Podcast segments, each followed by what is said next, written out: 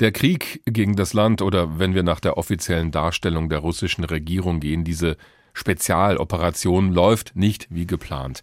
Der Krieg dauert schon länger als ein halbes Jahr. Die Armee der Ukraine schafft es offenbar ein ums andere Mal, die Truppen aus Russland zurückzudrängen. Das wiederum setzt Wladimir Putin unter Druck. Er hat nun eine Teilmobilmachung von Reservisten angeordnet für den Kampf gegen die Ukraine. Außerdem sollen ja, wir haben es gerade gehört, ab Freitag diese sogenannten Referenden stattfinden in den Gebieten, die von Russland besetzt wurden. Die Leute sollen dann entscheiden, ob sie zu Russland oder zur Ukraine gehören wollen.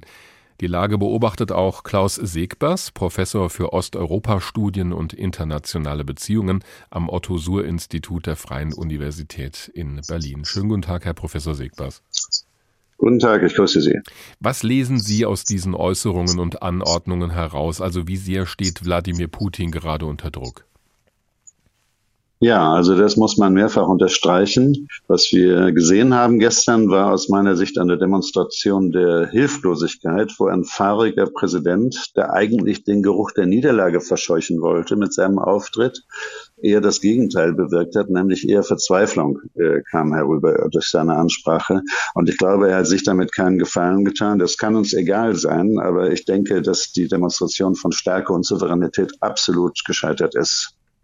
Wie schätzen Sie denn seinen Rückhalt im Kreml ein innerhalb der russischen Politik? Denn es heißt ja, dass angeblich einige Kommunalpolitiker den Präsidenten schon zum Rücktritt aufgefordert haben.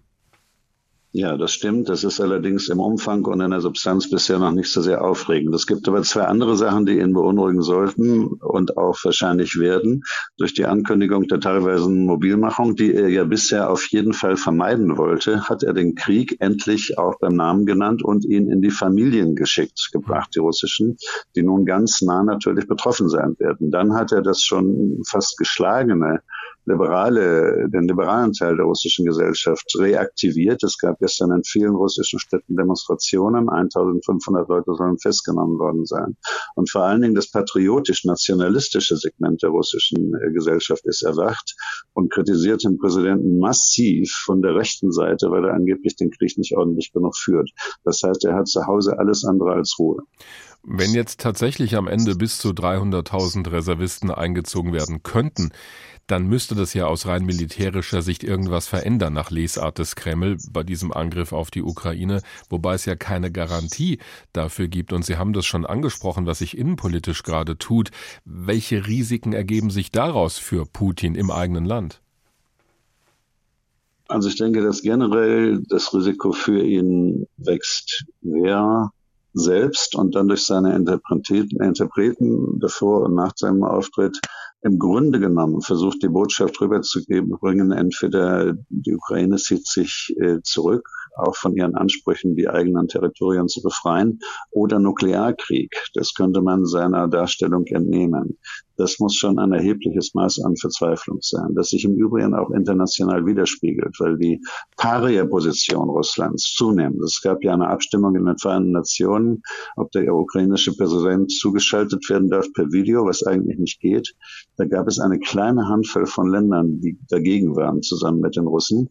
Das heißt, auch die Inder und die Chinesen inzwischen haben zunehmend große Fragezeichen und das weiß er auch.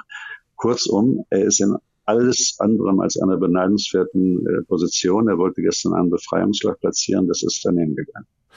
Diese Drohung mit Nuklearwaffen, das gab es ja vorher schon mehr oder weniger deutlich, kam jetzt nochmal zur Sprache und Putin hat ja wörtlich gesagt, das sei kein Bluff. Ausgerechnet auch während bei der UNO in New York die Generalversammlung lief. Wie sollte denn der Westen jetzt darauf reagieren?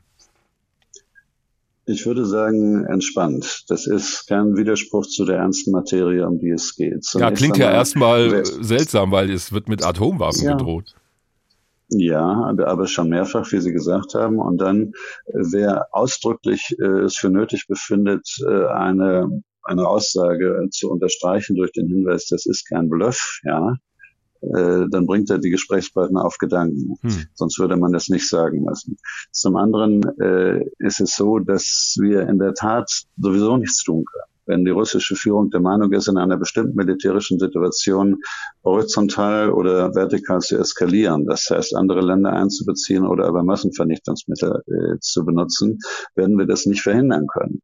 Oder wenn wir das verhindern wollen durch ewiges Stillsein, weggucken, nicht mehr den Ukrainern helfen, helfen, wäre es für uns die Selbstverknechtung. Das geht nicht. Das heißt, wir können und müssen gelassen auf das achten, was da passiert, aber wir dürfen uns nicht ständig in diese Panik bewegen. Oh mein Gott, was kann da noch kommen?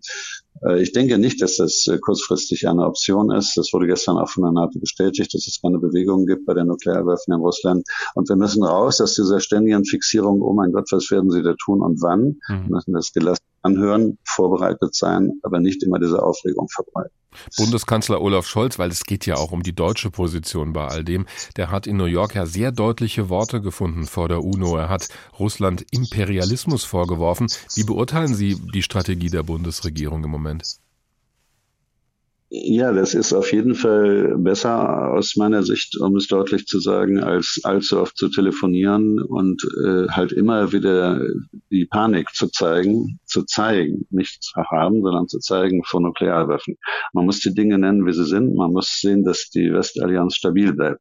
Denn eines ist klar, diese berühmte Frage, wer muss oder soll gewinnen, Ukraine oder Russland, dahinter steht ja eigentlich eine andere Frage. Wer gewinnen muss, sind wir.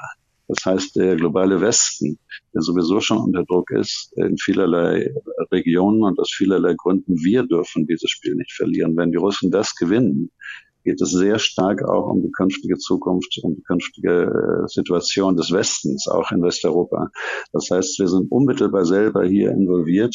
Es geht nicht so sehr um Hilfeleistung, sondern um unsere eigene Zukunft. Und da ist das, was er gestern gesagt hat, denke ich, Klartext gewesen und ich habe das mit äh, Zustimmung gehört.